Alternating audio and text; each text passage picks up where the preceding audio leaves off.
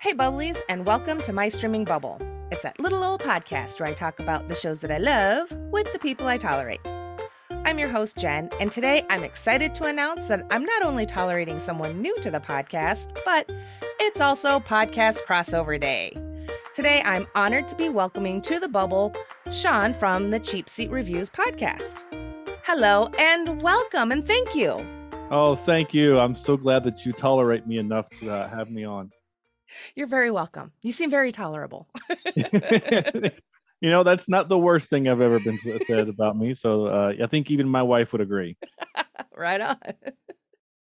So, Sean, tell us a little bit about your podcast, Cheap Seat Reviews. Please. Sure. Cheap Seat Reviews is the podcast that explores the Hollywood film industry for the greater good. Uh, we've been reviewing streaming films since 2014. Yeah, we just uh, not knowing when this episode will air, but we just recently, um, well, tomorrow we will we will we will record episode 405. So uh, all that means is is that no one has told us to stop yet. So yeah. Well, that's awesome, and congratulations on over 400 episodes. Um, I started listening to your latest one, the uh, Lethal Weapon episode, because I had some time while the kids were out of the house. I'm like, oh, I gotta try and get in some podcast listening, and I unfortunately didn't finish it because they are very fast walkers. But they, uh, I got, so I, I listened to the beginning, and I just have to say before we get started. Radio Flyer. I loved that movie. I watched that movie way too many times as a kid. So when you brought it up, when you mentioned it, I like what out loud? I was like, yes. and then in thinking about it, I was like, yeah, that was kind of a fucked up movie. it's so mm. good though, but it's you know that dark theme of child abuse and everything. And then your fun fact about who played the dad. That one I was just like I lost my mind like doing the dishes. I was like no way. So that was very very cool. If you guys want to know what I'm talking about, you should go listen to his episode yeah, Radio Flyer. It's such a weird movie to have watched so many times, but I mean, uh, I mean, and there's because there's it's a weird movie, right? I mean, mm-hmm. there's a there's a scene where the the youngest kid they're they're on their cross country drive to a new house, and they stop at like a buffalo ranch, and one of the buffalo literally comes into his bedroom and has a conversation with him, mm-hmm. right? And like so they're like okay what kind of movie is this? But it's it's a movie about child abuse. I mean so like it's it's interesting. Yeah. Go watch uh radio flyer. It'll make you both cry and uh kind of smile a little bit but it'll make you cry. It made me cry. Oh absolutely. Yeah totally. Little elijah wood and then yeah tom hanks lorraine bracco and you know great cast and everything but I, it's kind of like when i listened to your episode about the net i'm like why did i watch this movie so many times? Why did i like it so much? Uh, the only thing i can come up with was that i was just a child and i didn't know any better. Sure. Well yeah that was like what 95 right? So mm-hmm. I was i would have been eighth grade when that came out and um this is interesting though because i think we might have talked about it on that particular episode um, I was pretty fortunate to go to a school that had computer labs uh, more than just typing. Like I was able to go into some classes that actually talked about programming and coding and things like that, like even in eighth grade. So when that movie came out, even as a kid, I thought a lot of this stuff doesn't make sense. You know, like this. Even, so as I got a little bit older, high school or whatever, and got a little bit more into it, I thought, eh, no, this is bad.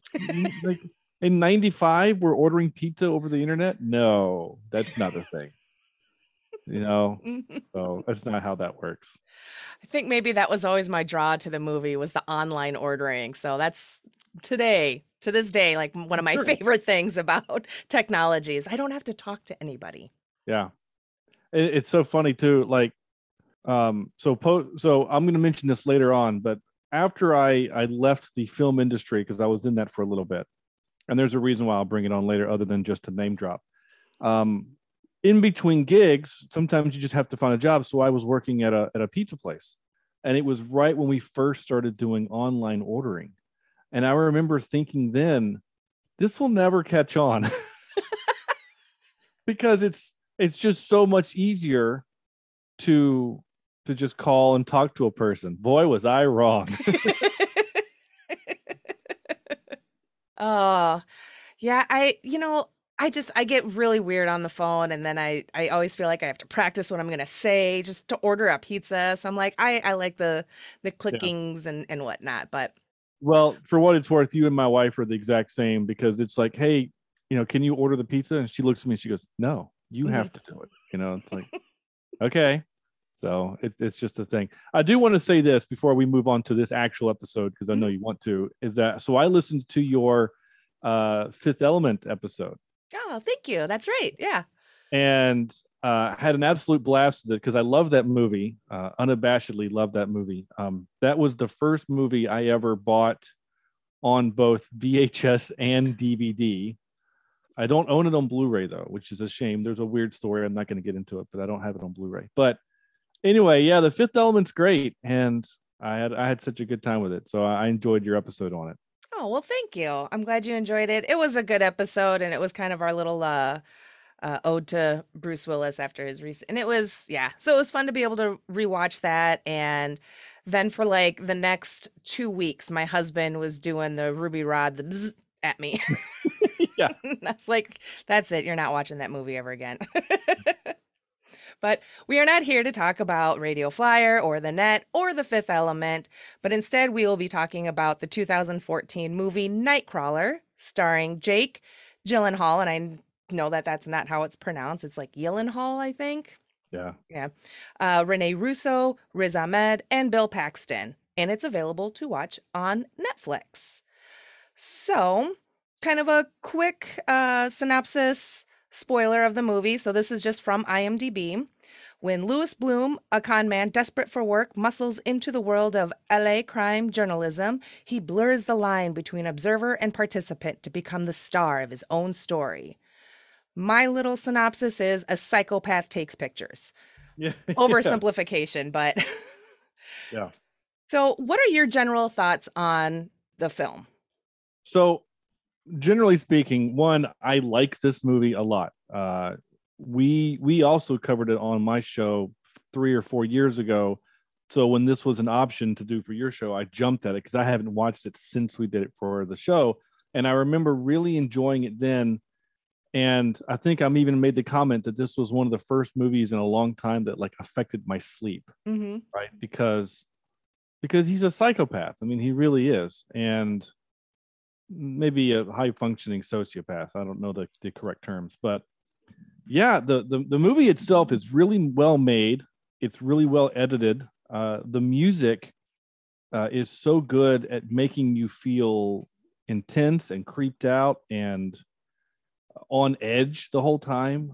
Uh, the one thing I noticed this time, I don't know if you noticed it this time, uh, and maybe I noticed it the first time, I just don't remember. But when Jake, we're just going to call him Jake, mm-hmm. yeah. Hall, yeah, whenever he is on camera, he doesn't blink. Oh, I don't know that I noticed. No, I don't think I noticed that, but that would explain, yeah, that intensity and that really creeped out feeling that I had every time he was on screen. So about halfway through the movie, I'm sitting there thinking, why does he look so creeped out more than like than when I saw him for any other movie, right? Mm-hmm. And then it's just, oh, he doesn't blink when he's on camera. And it might be in the trivia. I don't know. I haven't looked it up, but yeah, it's just he's always like staring into your soul. Mm-hmm. It just yeah, yeah. He he has an intense look, and yeah, he's very creepy very creepy and i and i love jake. I've you know he's one of my celebrity crushes for the longest time and everything but this movie i'm just like no thank you. We're gonna pass on this version. Because he yeah maybe it's the no blinking and maybe it's the um choice his choice to lose a bunch of weight to kind of go with that character and kind of add to that creepiness or go with that kind of coyote vibe theme i think i had read mm-hmm. but i'm just like it's not okay even when we're first introduced to him in the movie he's doing some shady shit and then beats the shit out of some dude so it just sets you up right away to like not like this guy so uh, I I really like this movie. I haven't watched it in several years. Uh, I think we were saying before we started recording that uh, my husband and I watched this. I think when the kids were young and still had like overlapping nap nap times, and didn't know what it was about. And I was like, oh, Jake Gyllenhaal and Rene Russo, we we know those names and we like them and put it on or just like, okay, that was a movie. it was very good, but when you don't know what to expect, you don't know anything about it, it kind of just blindsides you a little bit. This movie with all that creepiness and unsettling and just blah, feeling but i i i really like this movie. It's so good. I just i really like that creepy feel to it. And just there's points where i like i forgot certain moments in the movie so i'm like i sit up and i'm just like oh my god and just like disgusted with the shit that he does and the way he treats people and the way he speaks to people but oh it's such a good movie and i think everyone does a really really great job with their roles and everything and the writing the way he speaks oh just everything about it is so unsettling and that's one of my favorite things. Yeah so so bill paxton is in this and he plays this kind of douchebag other guy in the same industry and like you're supposed to dislike him because so you know again obviously this is spoilers but this is a 12 or a 6 year old movie but um mm-hmm. no eight year old movie gosh so when so jake gyllenhaal kills him right mm-hmm. he, he he he cuts his brake line or something and you know causes him to crash and films it and i think the reason why the director or that the way it was written bill paxton's character written to be such a douche so that you wouldn't really care that much that he dies you know it's not mm-hmm. like he killed a likable guy. I mean, mm-hmm. even the even his partner, uh, who he also engineers to have killed, which we'll definitely need to get into later. I guess I jumped mm-hmm. the gun mm-hmm. there a little That's bit, but right. like he uh he's kind of a likable guy. Like you kind of feel bad for him because he's being taken advantage of, taken advantage of. Uh, but for the most part, this is a movie devoid of likable people. Yep. Uh, which uh, feels like it's a, a theme for us recently because uh, we just watched a few weeks ago Nightmare Alley, and that is also a movie devoid of likable people. I haven't seen that one yet. I know I need to. I've got a whole list of movies, but yeah, it, good it's things. good. It's a it's a good movie. Just uh, only spoiler for it. It's a new movie, so I'm not going to spoil anything. But it is a movie devoid of joy. Oh, okay. Then I'll so, probably love it. yeah, like if you're if you want a good movie where it's about it's kind of like this movie, right? Where you mm-hmm. have actually it's a lot like this movie now to think about it. it. You know, you have a main character who has nothing, who has to kind of con his way into, you know, building something up for himself, and he doesn't care who he screws over along the way. And that's all I'll say to that. But okay. it is a movie devoid of joy. So if you are looking for happy, fun times, watch something else. Fair if, enough. yeah, but if you like that kind of movie, go for it. Again, it's a really good movie. Guillermo del Toro directed it. Okay. It's very well acted. Uh, Bradley Cooper is the lead. Uh, it's very good. Highly recommended. Right on. Right on. Yeah, I, I like all that dark, fucked up stuff. But so we'll get into uh, the characters. And so Jake Gyllenhaal, Jakey Boy, plays Louis Bloom. And yeah, psychopath, high you know, when I hear high functioning sociopath, I just think of Sherlock, Benedict's Sherlock. So I'm just yeah. like, I think I think Louis is worse than that. so I sure. but yeah, he just yeah, he bullshits his way into uh crime journalism. So he's taking all the photos and of horrible accidents and people dying and it's just disgusting. And Rene Russo plays Nina, and who runs like the uh who works at like one of the local news stations and so he starts selling her this footage and everything and she's the one of the first lines you hear in the movie from bill paxton's characters if it bleeds it leads and that line has always stuck with me all these years. And it's oh god i don't even know where to start with this movie because it's just like i want to go here but then here and then here. Uh, but louis is really uncomfortable to watch and the way he speaks like he's read and watched way too many like self motivation motivational videos and everything and then you find out that he's he does everything online all these business classes and stuff and which makes sense because i feel like he uses all these like businessy motivational like buzzwords and shit oh and i hate it yeah me I too hate it so like okay this is going to be really dorky but do you listen to weird al or know who you know, you oh, know yeah. weird al Oh yeah, that was our son, our oldest, who's 11. That was his first concert a few years ago uh, when Weird Al came to town. So, uh, yes, we are fans. That's awesome. So he has a song that's I can't remember what it's called. I'm going to get yelled at later by Weird Al nerds, uh, but it's uh, it's basically a whole song of nothing but those corporate jargon buzzwords. Oh yeah. I can't remember what it's called. I'll, oh, I'll yeah. look when you're next time you're chatting. I'll I'll, I'll look it up. But like, okay. the whole the song is making fun of all that stuff, right? Like that's the point is to make fun of all those stupid jargon words, right? I work at a uh, at a community college in an uh, in the IT department. I'm not an IT guy. I'm an AV guy. I just work in IT. And recently, we have a new uh, chief information officer, and he started using those types of words in our in our big meeting because he came from a corporate job before coming to this kind of job and and uh, like i'm looking at one of my my my buddy my coworkers who is uh, also a big Weird Al fan and we're just like grinning from ear to ear because he's literally saying phrases like we need to leverage our corporate assets so that oh we God. Incorporate synergy so that we can maximize uh, effective efficiency right like so when so when Louis is saying it in the movie, I'm both cringing at the way he's delivering the line and also laughing because he's doing that thing also, right? Mm-hmm. He's just but like no one cares that he's you know what I'm saying? Like no one that he's yeah. that he's saying it to cares except his uh, little employee. Uh, but yeah, like when he's trying to get that job at the beginning and the guy goes, I don't hire thieves. Mm-hmm. And he goes, Yes, but I could uh, I can double your profits. And like he's just using this jargon that he's just parroting that he got from an online class and it's just so cringe mm-hmm.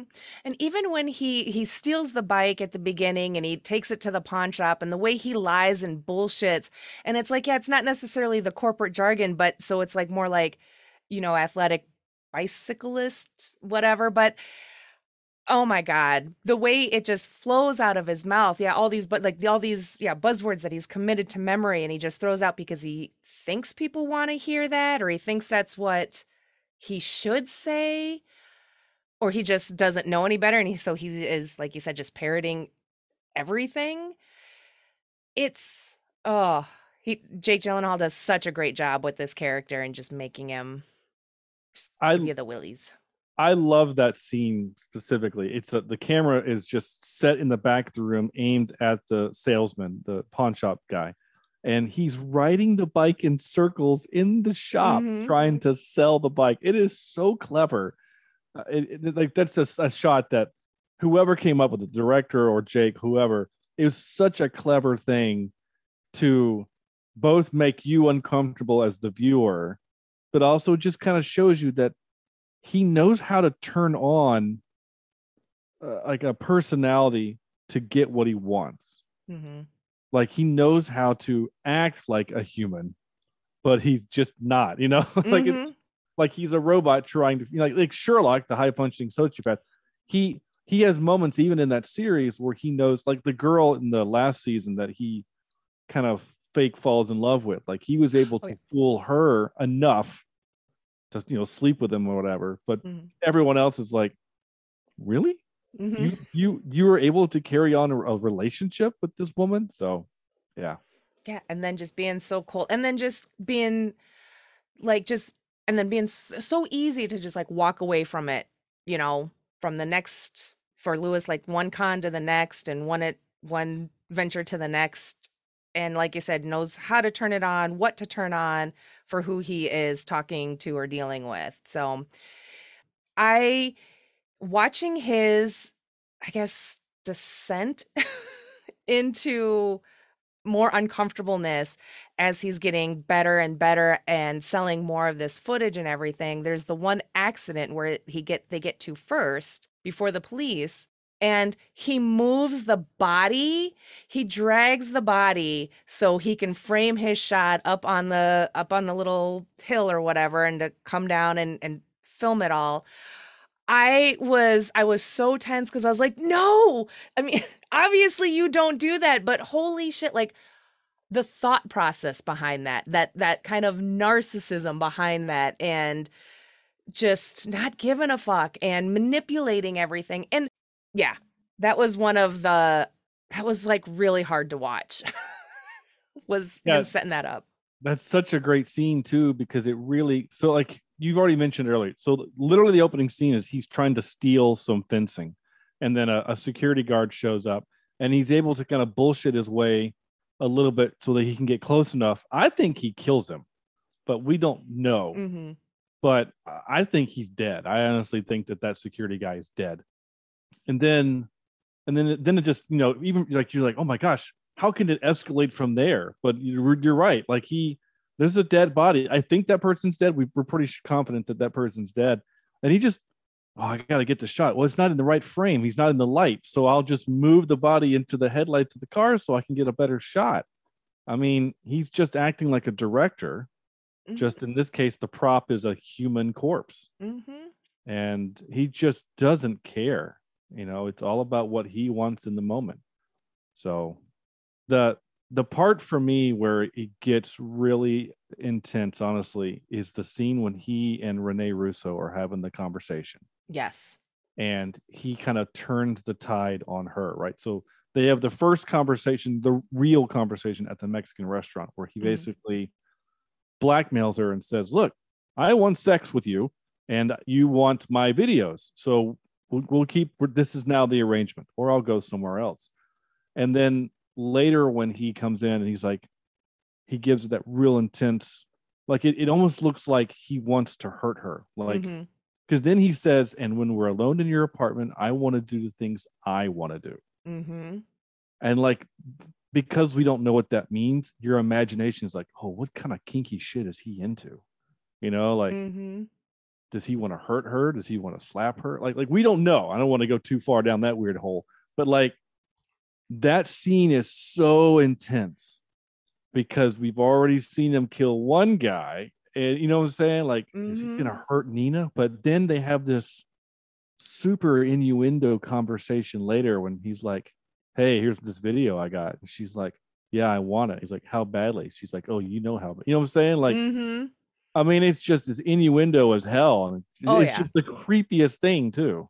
It's because, especially by that point, she seems to be okay with everything. This arrangement that they have now, and really kind of falling into line like how Louis wants her to be, which is kind of disappointing in the sense that like you know when we're first introduced to nina she's kind of like that ball buster calling the shots you know she's it's the third shift you know news team or whatever but she's there she's in charge she's saying she's manipulating the footage you know i'll put the barking dog over this scene and that and so by the end where she kind of falls in line with Louis and then even tells like her coworker, uh, the character's name is Frank, I think, because he's like, Well, you're starting to sound like Louis. And she's like, kind of like, Well, he's maybe not wrong after all. You're just like, No, he's super wrong yeah. for everything he's done.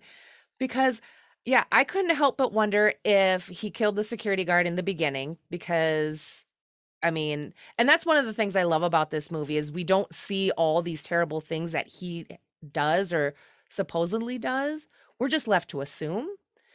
And so by the end of it, I'm like, okay, yeah, I'm pretty sure he killed that security guard. I hadn't really thought about it since the first time I watched it, but I'm like, oh, he totally killed Bill Paxton's character, totally cut the the break line. Because in the way that Bill Paxton looks at him as uh, Louis is filming him, yeah. there's like just he knows. he knows there's so much terror in his eyes oh my god i was just like oh he totally louis totally fucking killed joe joe loder and so yeah we see so we're just kind of left to assume that he does all the and then yeah the deal with he has with nina and everything it's just this descent into having even less barriers or rules or ethics morality he just doesn't care and it's it's hard, but it's a good watch. So let's see. Let's talk a little bit about Nina. What did you think of the Nina of the Nina character when we're first introduced to her versus kind of how we're left with her? Right. Yeah. So yeah, like you said, she so we're introduced to her because she's in like five or six scenes, right? Like she she lives in a bubble. She's always at the news station except the one time at the restaurant. Mm-hmm. So we're pretty much always seeing her in her environment as opposed to Jake, who is all over the city.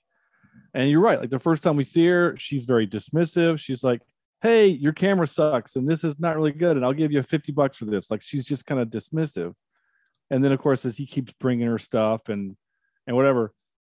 And, and I think you're right. The relationship that they have is that it feels like he rubs off on her more than the other way around. Like he's willing to push whatever envelope there is to the point that she's like, all right, we'll put on air dead bodies of family. You know, like no one has identified this family. We don't know who they are. And, but that's okay. We'll just, you know, we'll pixelate them out and it's fine. I mean, she's, she's just looking for the next big thing. And obviously she's trying to, it's explained at the restaurant that she's nearing the end of her contract. And so maybe she's willing to, to push it to, to get a contract extension at this like the fifth the lowest rated news station you know in town mm-hmm. and and we don't really know what comes of that like we don't really get hey thanks to this coverage we are now the number three or we, we don't know anything from that but the fact that she's willing to give him 10 grand for that one video and then the police chase who knows what she's able to you know we don't know what what she gives him but it's enough that he buys two vans and hires three people mm-hmm. So, and by hires, I'm using air quotes as hires because he called them interns. Yep. So, uh, yeah, no, her character just, she just steps right in line with him. And because he's giving her what she wants in the form of, you know, the video, and I, she seems to be kind of into whatever the sex part is happening there. So, I mean, yeah, she, like I said, this movie doesn't have likable people. I Mm-mm. mean, her character just kind of goes from ambivalent to to kind of a you know awful. Yeah, yeah, absolutely. You know, because for that brief moment in the Mexican restaurant, I I did kind of feel bad for her because of the way Louis approaches trying to make this deal. His quote bargaining what he calls as bargaining. And I'm just like, no, it's manipulation and blackmail and probably a little bit of gaslighting and but you're just so full of shit. And but she makes the choice. It's a choice and she made it because she wanted to keep her job and he calls her out on all of that. Yeah you're, you're coming up on your two years. You know he's like I, it's got to be something with contracts and the fact that you keep job hump, hopping around. You know maybe you don't want to do that. Maybe you want to stick around and you know do better. So and she and she falls in line and it's just oh it's so gross. So gross. But I, I i do enjoy rene russo. I like watching i think she's a great actress so i thought she did this character very well but it was i just i i did feel like i said i felt bad for nina in the mexican restaurant but definitely not by the end of the movie because i'm like you don't care. It's, it's like you said it's like Louis rubbed off on her more than she was able to rub off. And I don't think anyone's able to rub off onto Louis. He's kind of set in his how he is. Yeah. He's uh, unshakable in that sense and just kind of lives his life the way he wants to and doesn't give a shit about anybody or anything else. Uh yeah, I think you're 100% right and the only way that he's going to be influenced by anyone is if he sees a way to benefit from it. Um, and in which case he'll still be on his terms. Like all those internet videos whatever i mean those are influencing him but they're on his terms his way so that he can get the benefit of it. Yep. so yeah. Yep. 100% so uh, and then there's his employee, his intern slash employee, Rick, played by Riz Ahmed. And I did feel bad for Rick, but again, Rick's also Rick also made the choice to to stick around for as long as he did. but I had you kind of get the sense that he's you know, he he's just that desperate. You know, it's not as easy for him in a financially speaking to walk away from this as it would be for like Nina to walk away. I assume she's got money saved up whatever, but you feel like Rick really really needs this. I mean, he's good with getting paid $30 a night. He asks he has an opportunity to ask for a raise and the poor daffy bastard only asks for $75 a night. So you kind of get the sense that he's not in the best situation or maybe not the brightest bulb or I I almost got a little sense when we first meet him when he comes into interview with Louis at the diner that maybe there's like an addiction thing going on because his eyes were all bloodshot, kind of darkened circles, a little on like the not like super like twitchy or any scratchy or itchy like that, but there was something there that well, I think he did say he was homeless. But he did. He does say that, and I think maybe that uh, was it. He did say that he was homeless, and I think that I, I, can't remember if Jake actually asked him, "Are you on drugs?" and he said no. Um, but as far as like his kind of personality, I think that's how the actor acts, because like those kind of weird mannerisms, that kind of jerky, awkward mannerisms, uh, the only other thing I know him from off the top of my head is Star Wars Rogue One. Okay. He's the pilot, and he's just exactly the same in that. He's like this kind of, you know, kind of awkward, jerky, kind of whatever. And uh, you kind of look at him and go, "How are you an Imperial pilot ever?" You know. But now I see why you you defected. But yeah, you do feel bad for him, and you do uh, because he's in between a rock in a hard place. I did want to ask you this. Mm-hmm. I'm going to derail your podcast for a moment. Right on. When when he walks in to have the conversation with with Jake, to, and it's a job. Once you realize as the viewer that it's a job interview, have you ever walked into a job interview and immediately said to yourself, "Nope, I want no part of this"? Has that ever happened to you? Yes. I've I had I've interviewed uh, for like call center type jobs, and it, def it's it's not for me. It's not my yeah. thing, and I I still tried it, but I was like, I can't I can't do this. I think I lasted maybe a month at each mm. different mm. call center job, but I just yeah, that would have been. I'm I'm sorry, but do are there employers that hold interviews like yeah at restaurants? Okay, I have seen it. I actually okay. have seen it. It is a little strange. I, I have seen it before.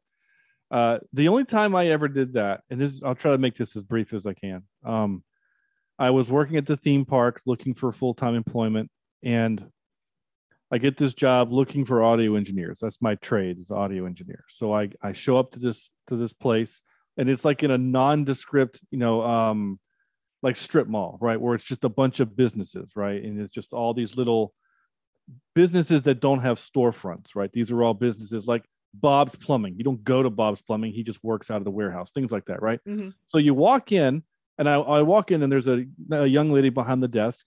And I said, Am I in the right place? Because there was no signage. There was no, you know, Star Studios. I don't remember what it was called. It doesn't matter.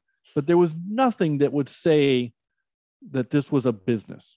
So there was a lady behind the desk and said, Am I in the right place? And she says, Well, who are you looking for? And I mentioned the name of the business. She said, "Yeah, you're in the right place." And I said, "Well, I'm here to apply for a job. I have a I have a, a an interview." And so she hands me an application, and so I start to fill it out. And like the third question is my social security number, and I thought, why do they need my social? So I leave it blank. I just ignored phone number, all the other typical stuff, whatever. So it looks like if you've ever been to a car dealership, right? It looks like there's a showroom in the middle and then offices kind of around it. And that's what it is. There's people walking around, but there's no audio anywhere, right? Like this again, this was an engineering, you know, position. Mm-hmm. So finally this guy walks in and he's wearing like t-shirt and shorts, right? And he's like, Hey, come on back. And he starts asking me about what I've done and some whatever. And so we're we're talking about some of the things that I've done, some of the projects, some of the you know the TV shows and the the um, couple of the CDs that I helped produce, things like that. And he said, "Can you uh, you know, we want to listen to some. So I, I played on my laptop and he says, we would like for you to leave your laptop here so that we can listen to it without you. And I'm like, I'm not leaving my laptop in the room without know, by myself. And he says, he kind of gives me a look and he says, why not? And I said, I, I don't know you, man. Like I have personal stuff on here. And uh, he goes, well, then I don't, I don't know. I don't, he goes, I'll, I'll tell you what, go just hang out back out there and we'll, we'll talk. I said, look, I have it all of my files on an audio on a thumb drive. So I gave him a thumb drive. I go back into the lobby. And that's when I realized that there's nowhere, not only is there no signage, but there's nothing that says Better Business Bureau or like a job, you know, any kind of whatever.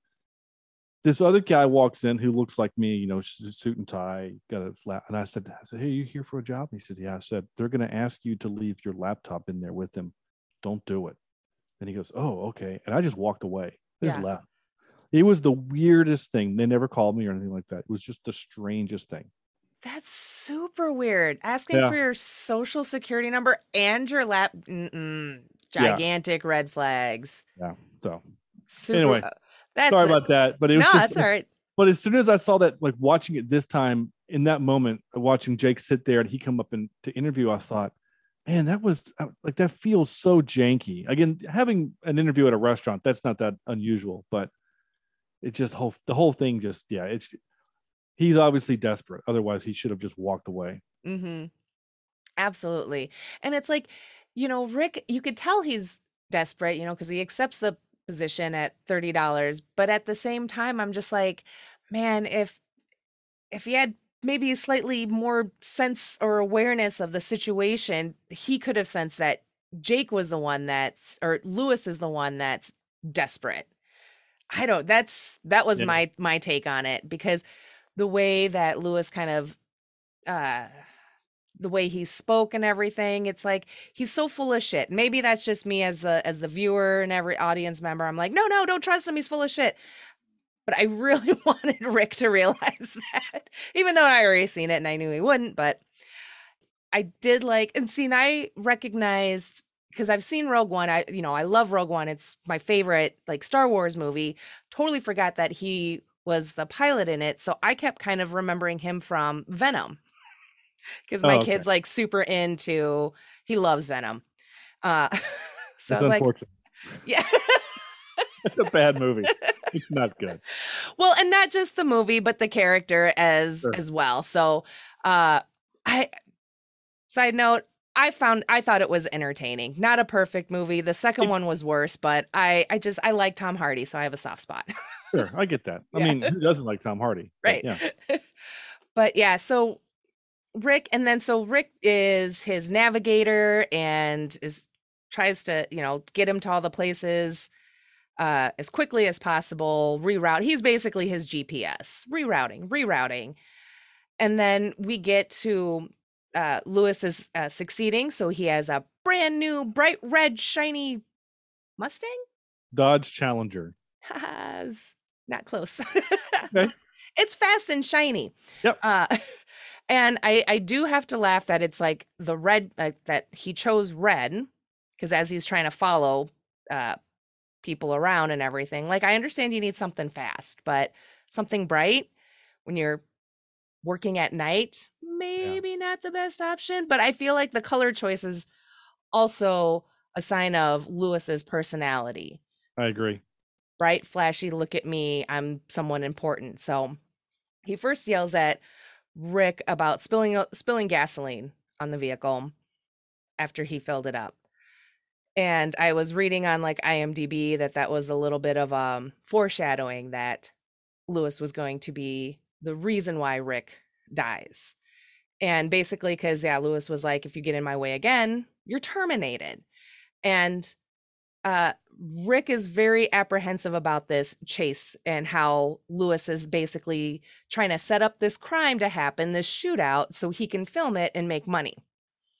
And uh they get to so it's like the end of the chase scene and that's a very exciting chase scene too. I it, it was it's very good and apparently jake did all the driving or most of the driving for that. Good. Good that's for him. cool. But i mean yeah like for a movie like this that has no stunts this is a psychological thriller to put in a car chase scene it was so it's surprising. Mm-hmm. Yeah, I would agree. So the it ends in a big crash, and uh, Louis is trying to film it, and so he walks up to the uh, suspect's vehicle and he's filming. he's like, he tells Rick, "Okay, he's dead. Grab the camera, come up and get this shot." And Rick does, but the assailant is not dead and shoots and kills Rick and Louis films all of that. No. And oh, oh, that I felt so bad for Rick. I was yeah. like, oh, you poor sweet summer child, you you poor you should have just gotten out of the car at some point or not gotten back into the car. But so you said you had something to say on that, so take it away. Oh well, I, I just think I, I meant was that I I mentioned it too earlier in an episode, oh. but you're not wrong in that. So in my notes, so I, I did take notes as I do for my own show uh, in this, but this particular moment, right? So when Jake offers Rick, he says, "Hey, I'm going to give you a promotion." he says, "Oh," and he goes, "And you we're going to is there a pay raise?" He says, "Yeah, pick a number." And you mentioned that. He's like, uh, 75 bucks." He goes, "Okay." And he goes, "Could I have had more?" And he goes, "Yes." you know, mm-hmm. like you could have had more. And he goes, "Can I renegotiate?" No, you can't. And everything is fine until Rick changes the dynamic. Mm-hmm. And he mm-hmm. says, well, wait a minute. You know, I'll just tell the police that you did all this stuff, that you set this up, you're going to go to jail. And so at that point, Jake has to, you know, okay, fine, you can have half, it's it's okay. But in that moment, you can see the wheels turning that this is a guy that's going to be in my way. This is going to be a problem. And so when the opportunity presented itself that he could remove the problem, he was going to do it. And it's just like anything else in this movie where there's a problem, right? The security guard is a problem. Mm-hmm. I'm gonna kill him. Um, Bill Paxton's character, he's a he's a, a, obstacle in the way. It's time to remove him. Now here's another obstacle. I have to remove that. So that's what he does, and it, that's what just. But yeah, you you do feel bad for him. You really do. Um, but like you said, if he was a little bit smarter, one, he wouldn't have ever gotten the car in the first place. But two, knowing that, that your employer is as psycho as he is, you can't blackmail psycho. Right. You just can't. Mm-mm. So. Yeah, and he's, you know, throughout the movie, Rick's asking about raises, and it's like, especially after Louis buys the the Challenger, the Dodge, right? Yes, yeah. Yep. um, I don't know vehicles. I just know that I love the El Camino. It's like sure. my favorite. Some which mullet is Spanish, vehicles. Which is Spanish for the road. Oh, I was I was I was thinking of like um that 70s show. Spanish for the Camino. Anyways. Yes. Uh yeah. yeah. my so yeah, my uh, my uncle had an El Camino, it was a blue one, and I loved riding in it. It was so fun. I mean, it's like half car, half truck. Like, yeah. how can you not like that? Yeah, it's a, the total mullet of vehicles, business in the front, party in the back. So never thought of it like that. You're right. It is the mullet of cars but uh oh no, I tangented too far. But yeah, anyways, oh yeah, so Rick's asking for more money. Louis has bought the new Challenger. And it's like at that point, when you're asking your boss for more money and they're just like, no, now's not the time, now's not the time. I'd, I'd be like, are you fucking kidding me? You just bought this brand new ass car that I can't barely even touch or spill spill a drop of gasoline on, and you can't even give me an $85 raise right now. So whatever or not mm. $85, but you know what I mean. I'm bad at math. so it's like, I just wish that Rick would have gotten out sooner because I thought he was, he's, he's the one that I had the most sympathy for. Oh, sure. So, likable or not, whatever, but I just, I, I felt, I felt so bad for little Rick. Yeah. And you're supposed to, so that when that moment happens, like you do feel bad. And that it's, I think that is supposed to cement your hatred for Jake. Mm-hmm. And then not only does he get away with it, because it's crazy to think like he films it, he literally films it, but there's no way to prove what that he did anything wrong. So, mm-hmm. so not only does he get away with a murder, though technically he didn't actually pull the trigger, but he profits on it and then thrives on it. Like his business is now booming. He's the, he's kind of the he's I, I kind of look at it as he's now the premier guy in town to get mm-hmm. this footage from. I mean, to buy two vans, and maybe he sold the Challenger. I don't know to buy the second van, but yeah, it's it's it's messed up. Yeah, poor you do feel bad for the kid that he died for seventy five dollars. Poor guy, and it's like, and Louis even says like, "Well, you took my bargaining," so it's like, yeah, Rick changed that dynamic, like you said, because it's like out of all the things, that's what Rick had picked up from Louis was the bullshit and the bargaining and the the blackmail, basically. Yeah. So again, another character that uh, Louis rubs off more onto them than vice versa.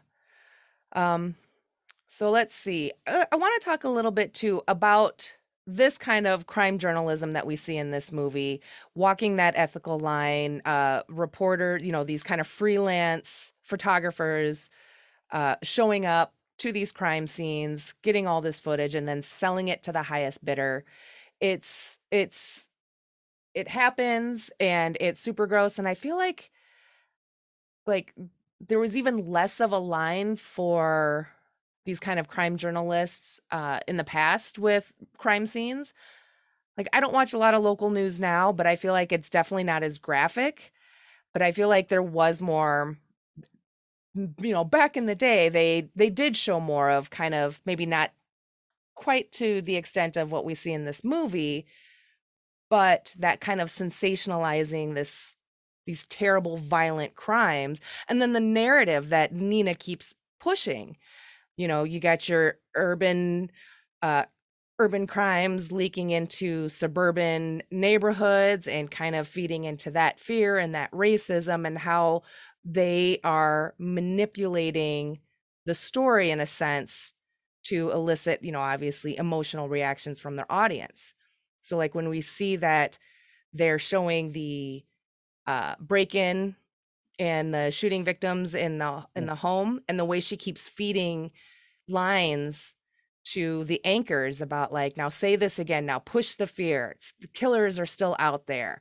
Just oh my god it just aggravated me but it was very interesting to see kind of a quote behind the scenes even though this is still fiction that like god how far like is this that far from the truth for how some of these maybe some people in that industry might see maybe your tmzers or your you know your more freelance photogs and whatnot. So what did you think about the crime journalism and how it was depicted in this movie and your thoughts on that? Well it's definitely supposed to make you hate it right? Mm-hmm. like the, i'm not saying that this movie is anti news media, but it does come across as yes, the news media is trying to manipulate manipulate you. But we as consumers, we already know that, right? Like we we know that, and I don't say you don't have to be, you know, this is going to sound mean. You don't have to be smart to figure that out. Like just watch the news and say, six items under your kitchen sink might try to kill you. Which one is it? You know, like they're mm-hmm. always always hear about these kind of stories, and you say them as a punchline, like I did when you say, you know, um, these new five new baby toys are out. Four of them will try to kill you in your sleep. Find out at eight. You know, like you, they always try to do this thing because oh, well, I better watch at eight o'clock to figure out that my daughter's sleepy time bear is going to try to murder me in my sleep. I have to find out, you know, so that so I watch their news program and then buy their products. So we we know that they're doing it. I guess the movie just kind of shows you almost the darker side of it, right? Mm-hmm. That you know, maybe maybe our local news is, you know, yeah, they're they're pushing the dumb products under the sink, but you know, no one's moving dead bodies in order to do that. And maybe this movie is just trying to show you maybe that's the true thing or maybe not. I don't know I do know that the that that profession, those night crawlers, that's that's a thing mm-hmm. that is real. Uh, in fact, the guy that I worked for, oddly enough, has uh, does that as a part time gig. So uh, I worked for an, an, audio video installer. I've been at various parts all over the country doing installs, mostly in churches and um, kind of concert venues, like real big sound system installs, things like that but he always has a camera in the truck and he has a police scanner on his phone. So whenever he's going from gig to gig, he'll put his scanner on and if oh, there's something nearby, he'll pull his camera out, get some footage, and then you know, you know, like he'll upload it to the thing, and he'll get a check in the mail or something like that. So he's done that in the past, and that's that's I live in Charlotte, uh, North Carolina, which is where he's done that. So hmm. it's a thing. It is a real thing, but it's never this. Right. Never crosses that that line that we clearly see Louis do, moving bodies and setting people up to die so he can film it and everything. So exactly. I mean, he he I guess he doesn't break and enter, but he does trespass at least twice, right? Because mm-hmm. he goes into that first house where he gets you know you see the bullet holes and he manipulates the shot, so he puts the pictures in the shot where the bullet bullets hit the refrigerator, and then he looks out the window to see the victims outside, and the director or not the director, but the the news guy, whoever his name is, he was like, "Did you get permission to go in there?" And he goes, well, the door was open and I I said hello and no one answered, so I just walked in. You know, like he has some kind of bullshit reason for everything he does. Mm-hmm. Like when the cops question, "Why did you go in the house?" Well, I heard an alarm. I thought someone was in help. But why did you record everything? That's my job. Mm-hmm. Uh, he actually crosses the line many times, but he gets and he gets paid for it. It's crazy. Oh yeah, it's it's bananas. I wrote like so in that first one where he gets the shot of like the uh the photos on the fridge and everything, and all I could think is like, God, if you were if you were that family and you're were watching the news and they replayed that clip, I would be so enraged. I would be pissed off. I would be up, so upset and even scared. I'm just like, how did someone come in and film this and then film us and not ever know about it?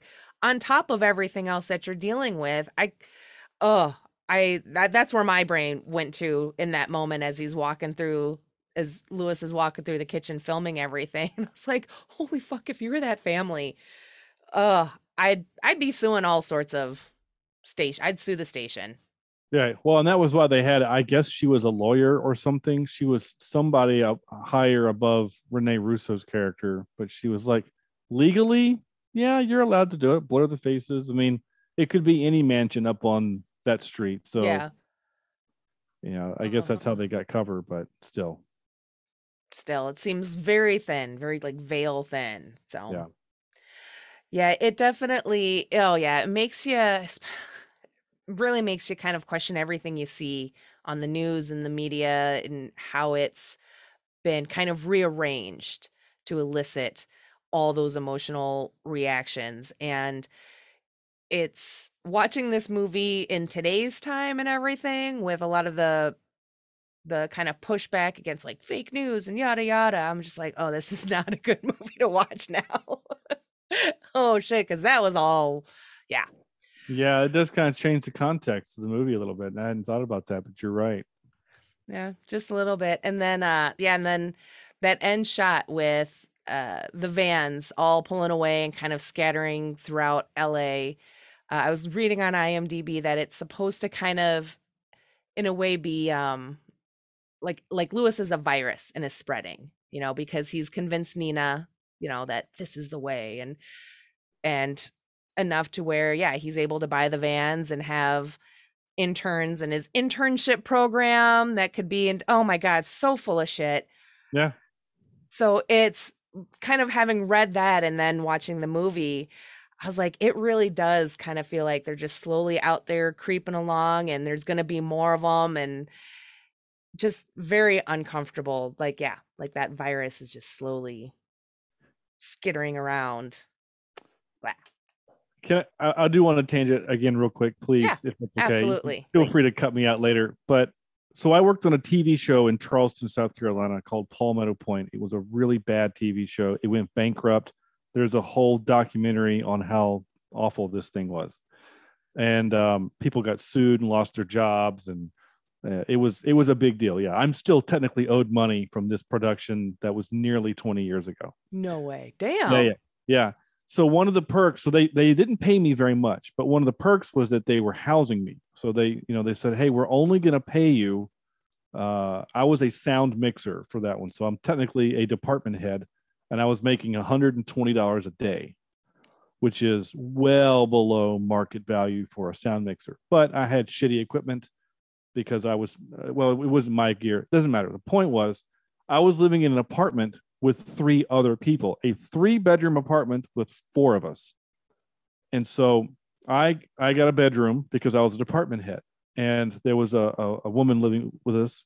She got a bedroom because she was a woman, and then the other bedroom went to the other guy who was uh, a paid employee, but he was a location scout, uh, and he was one of like three of them, and he got paid.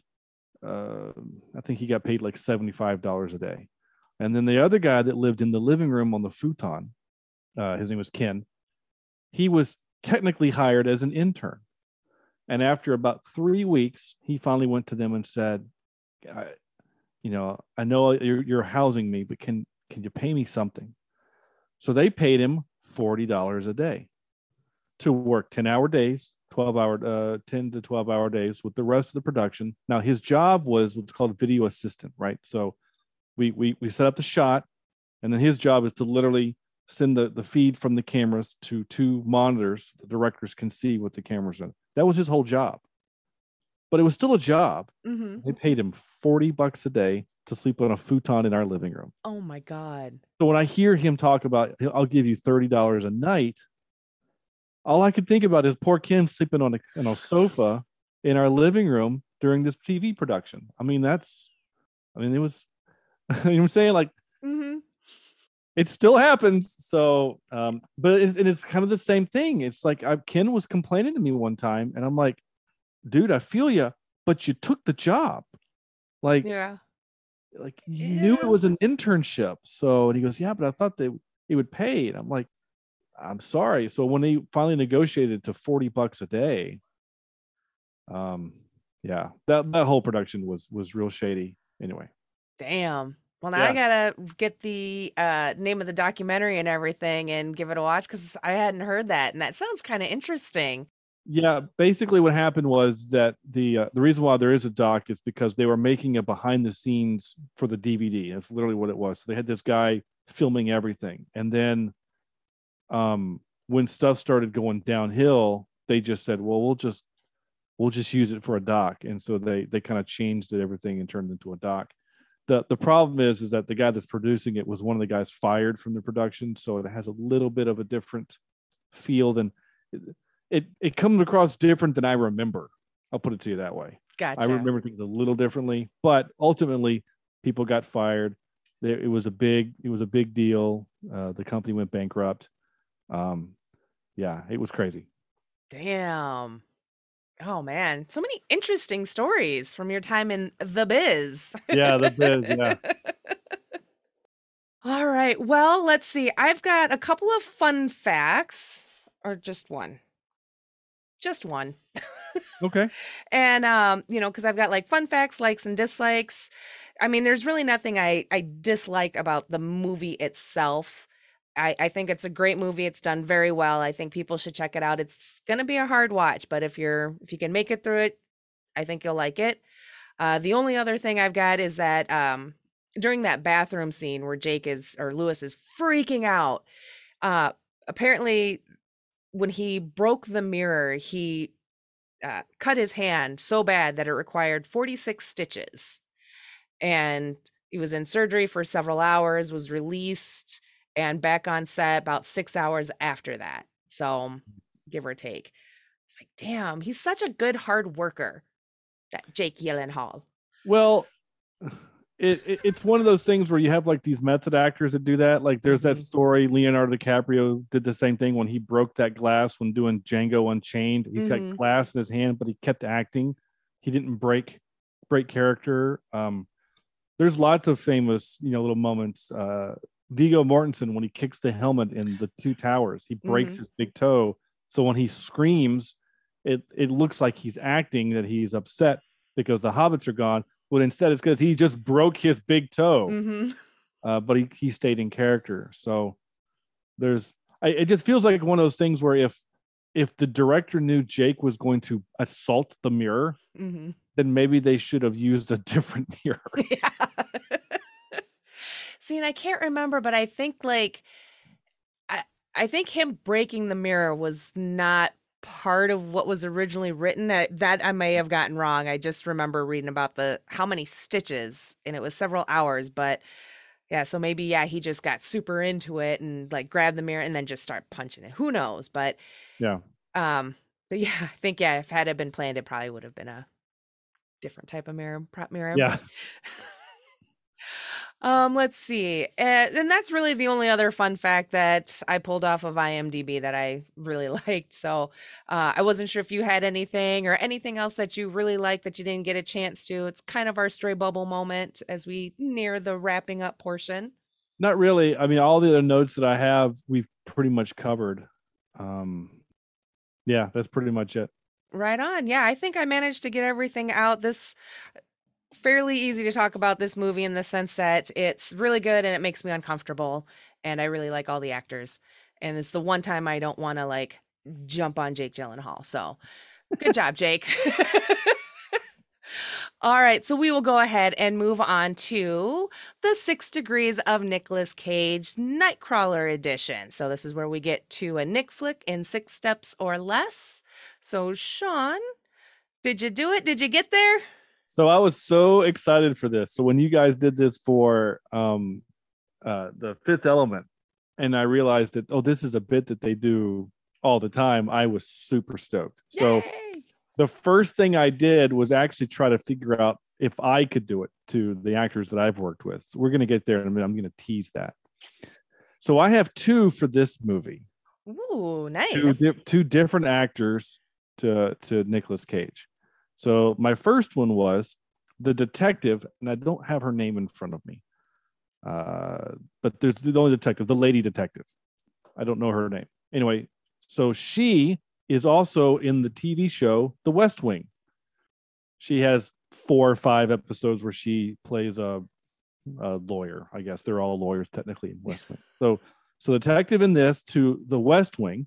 In The West Wing, there is an actor named John Spencer who is the uh, he plays uh, the chief of staff for President Bartlet, and John Spencer was in The Rock as the FBI Womack character with Nicolas Cage. Nice, good job. All right, and you got another one too. I do have another one. Yes, this one's a little bit shorter. Okay. Um, Michael Papajohn uh, is in this movie as somebody i can't remember what his character is. Uh i should have had this ready. Uh anyway this awkward silence is brought to you by imdb Michael Papajohn plays a security guard in this in this movie. Again this is a movie with shockingly few characters right? Mm-hmm. there's the four main people we've talked about and about four or five other people that have acting or have speaking lines. Uh, i also love the fact that Kent Shocknek and Sharon Tay, that's their real names. They are professional newscasters. Ah. Like that's what they like. They're actors who act like they are newscasters. No way. That's a thing, huh? Interesting. Yeah, so, so when you click on Kent Shocknek, he was uh he played a TV news anchor in Bull, and he played a TV news anchor in Bosch uh, as uh, Kent Shocknek, and he was in. Uh, there's a bunch of Manhunt, uh, Tommy Manifest, NCIS as male reporter, and in uh, Law and Order True Crime as newscaster, and Batman versus Superman as Kent Shocknek, and NCIS Los Angeles as news reporter. Like that's his job. wow, that's yeah. kind of cool isn't it? Like like that's his job is just to be a fake newscaster. Oh man. I didn't know that was a thing. Know, I, could, right? I think I could do that. no kidding. He was in Monk as TV reporter. I mean, it's, it's, great. It's so cool. He's in Anchorman as well, I would hope news, so. as news reporter. It's awesome. And also in West Wing. I could have used him. He's in West oh. Wing as Anchorman. So that's cool. And same thing for the uh, Sharon Tay. She's the same thing. She's it's the exact same thing. I just think that's just super fascinating. That is very interesting. You know, I did see them on IMDb, you know, playing what I assumed was their themselves. I was like, oh, maybe these are like local LA uh, news anchor, so I didn't even bother clicking on their names. Right. Yeah. Anyway, oh, Michael yeah. Papajohn was in a movie called Drive Angry, which stars Nicolas Cage. So nice. that's, a, that's a pretty short one. Right on. Well, I've got, I only have one today. I was working on a second one earlier and then I got distracted because I somehow ended up on the movie Pootie Tang. And then I saw that that was written and directed by Louis C.K. And I was, and then my mind just stopped functioning at that yeah. point. but, um, and then I had to get, the kids and I had eye appointments and blah, blah, blah life. Sure. Life. So, but what I've got is, so I've got, uh, starting using Jake as Lou and he was in a little movie called Bubble Boy yeah. Uh, which is one of I love that movie. That was like the mo- one of the first movies I remember seeing Jake in and kind of having starting to have that crush on him and everything. And there's a ton of people in it. Uh, and one of them being Danny Trejo. And Danny Trejo was in Con Air with Nick Cage. So I got there in uh, just a couple of steps, a short one, but nice. Yeah. I wanted to get another one, but like I said, I yeah, like what? Louis C.K. wrote and directed Pootie Tang. I I'm not sure how I feel about that. I haven't watched Pootie Tang in several years now, so I'm like I kind of want to rewatch it just now knowing this and see you know different eyes and everything. Right. But we'll see. Okay. Uh, so I did one for me. Yeah. So I so for that TV show I was talking about, we shot a pilot of that TV show in Myrtle Beach, South Carolina. We shot a third a 22 minute pilot that we would uh, that they would shop to the local networks to get it aired. Somehow they convinced a network called PAX TV, which is now called Ion TV, okay, to, to air the show. Anyway, in the pilot only, she didn't do the TV show, but in the pilot was the actress Shawna Waldron, and you would know her as the Icebox from the Little Giants movie. yes. Oh, she was a badass. Okay. Go ahead. So, um, and your listening audience can't participate in this, but this is a picture of me with Shawna. No way. Oh, that's so cool. So, Shawna was in another movie called The American President. And The American President starred Michael Douglas, but it also had, it was an Aaron Sorkin uh, written movie. And it also had an actor named Josh Malina. uh, Josh Malina is, is, a character actor. He's been in a thousand different things. Um, most recently, he was in, I think, Scandal for a little while. Okay. he was in Scandal. I can't remember. Maybe it was, yeah. Anyway, he's an actor. Go look him up, Josh Malina. But Josh Malina was again also in uh, The West Wing, which had John Spencer. John Spencer is in The Rock. So my number would be Shawna, Josh, John, The Rock. So my number would be four. Nice. Oh, that's so fun. I love that. Yeah. Excellent. Well, and I I worked on that. I worked on that a long time. I I found that connection with Shawna about 25 minutes before we were recording. I mean, I'm I'm at dinner with my phone on IMDb scrolling through, and my wife is giving me dirty looks because I'm on my phone at dinner. Mm-hmm. this is important. It's for the show tonight.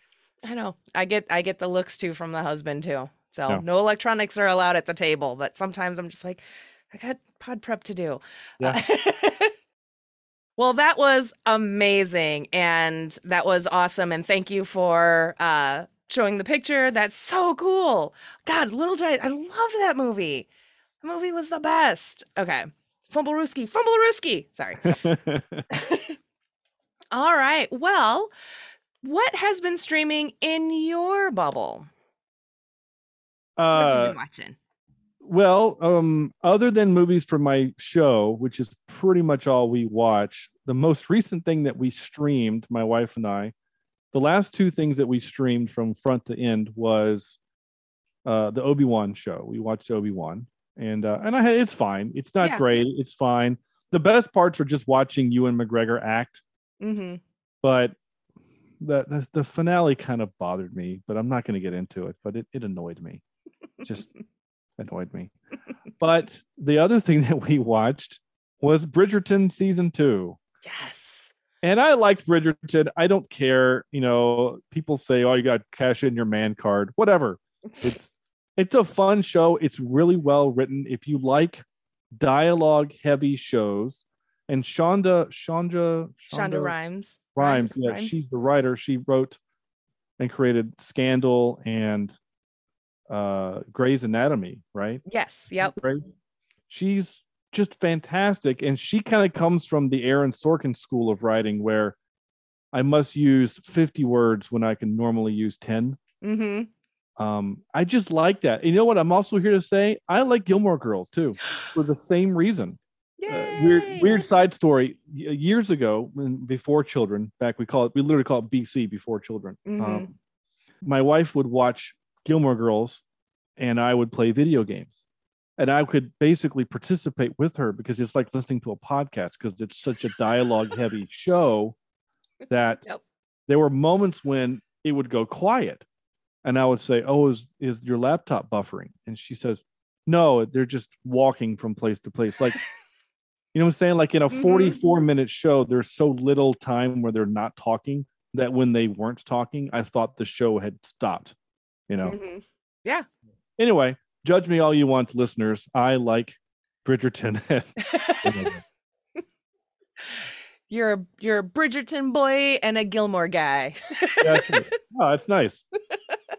That's yeah. nice. I love I love Bridgerton, and I did an episode with Meg from uh, Bedwetter Behead like yeah. last year or something, and because I just I kind of resisted watching like I wasn't all like yeah, yeah I'm gonna watch the show. I was like, all right, you know, the autoplay kept starting and kept like Netflix was like, you want to watch this. So I finally caved, could not shut it off. And not just because of like the sexy bits, but because it was really entertaining. And so I made Meg do a quickie impromptu episode on it because I'm like, I need to know why I loved this so much because it's not really like my genre or anything like that, but it's so bright and pretty. And we did that episode. So when season two came out, I could not fucking wait. And then I finished season two and then I restarted the series. nice. So I I fell real hard and fast for uh, Bridgerton. And then after watching the first season, I listened to Shonda Rhimes' book, The Year of Yes, audiobook Year of Yes, which was very, very good. And I I do highly recommend that. So if you're a fan of Shonda Rhimes or audiobooks, uh, like autobiographies, check it out. Super good. Other than that, the only other things that I've been watching, um, finished Stranger Things 4 with the oldest one. Uh, hubby and I finished season three of Tacoma FD and I love that show. It's so funny. And then we just started Only Murders in the Building season two on Hulu with Steve Martin, Martin Short, and Selena Gomez. And that show is so funny. It's so brilliant. I think it's just, it's so good. And more people need to get into it. Um, and then, then I started uh, Miss Marvel last night. And had to force myself to turn off the TV at like 1:30 in the morning. I'm like, I still have to get up and kind of function tomorrow. Right. But I just I was hooked. She's uh the actress that plays Kamala is adorable. She's like the cutest thing on the and she's got big old puppy eyes and just like like little cherub cheeks. Oh, she's just so stinking cute. So I'm really I'm like, yeah, episode 3 or 4 or something totally digging it. Can't wait to finish it. People should definitely check it out if they haven't. I don't know why it's not as po- well. I, I have my theories as to why it hasn't been as popular, but I think people need to give it a chance. It's a really good, really good show. My kids really liked the added animation to it because they're like, oh, it's like Mitchell's versus the Machines. It's like, yeah, yeah. and we all love that movie. Oh, that movie's fantastic. I I was blown away at how good that movie was. I couldn't believe how much I ended up liking that movie. And oh. now we just call YouTube YubTub.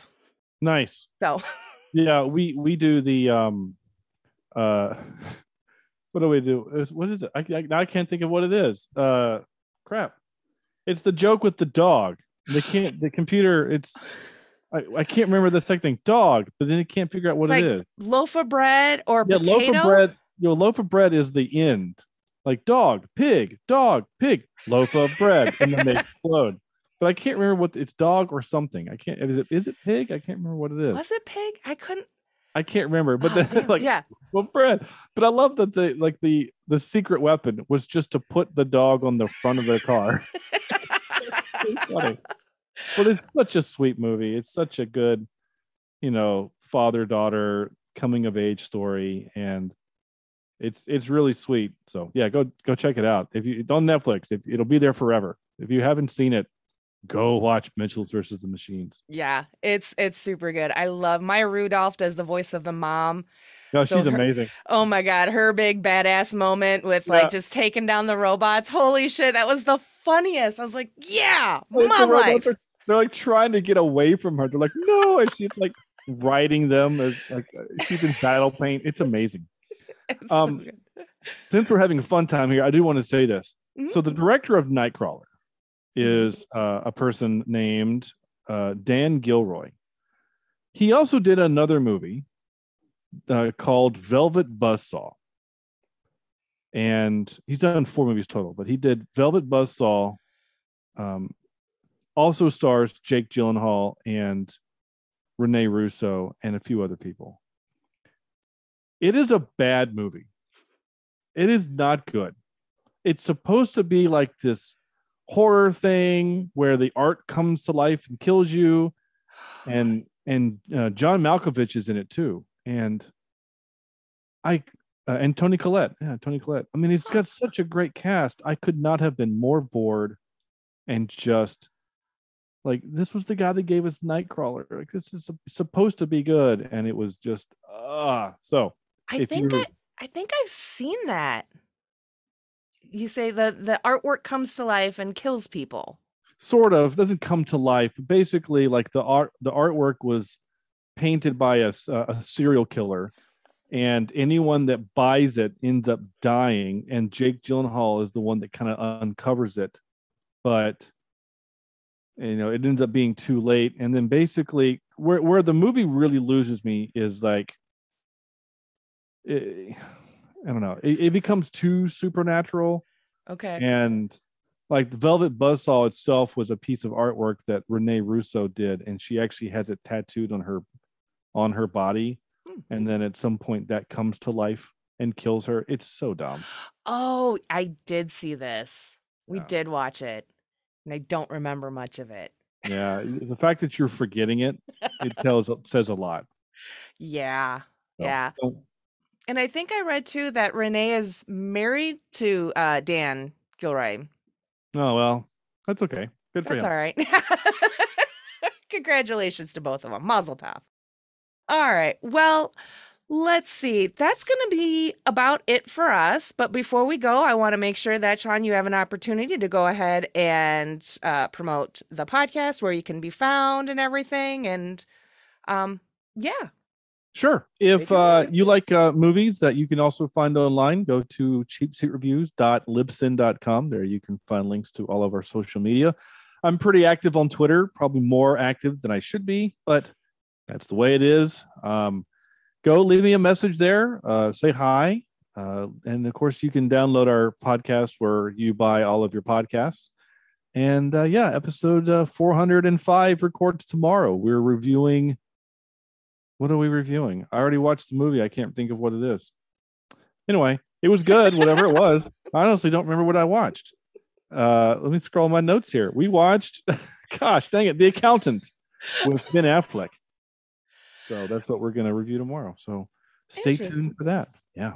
Right on. Can't wait. So, all right. Well, I just want to thank you, Sean, for being so tolerable today and being on the podcast. Really appreciate it. So thank you. And thank you so much for having me on. This is a blast. Absolutely. And of course, thank you to all my lovely bubblies for listening. And now go check out Cheap Seat Reviews. Bye. This is where you say goodbye. Oh, bye. I didn't actually yell at you like I've yelled at past guests. So, fair. If you're enjoying this podcast, be sure to let me know by rating and reviewing wherever you get your podcast fix. Follow me on Twitter at Streaming Bubble. Find me on Facebook and Instagram as My Streaming Bubble. Have thoughts, suggestions, questions, or want to be tolerated? Email me at mystreamingbubble at gmail.com. If you want to show your love and support for this little old podcast in monetary form, search My Streaming Bubble over at buymeacoffee.com and buy me a cheese wedge. And if you want to take that love and support to the next level, head over to Redbubble where you can find and purchase My Streaming Bubble merch.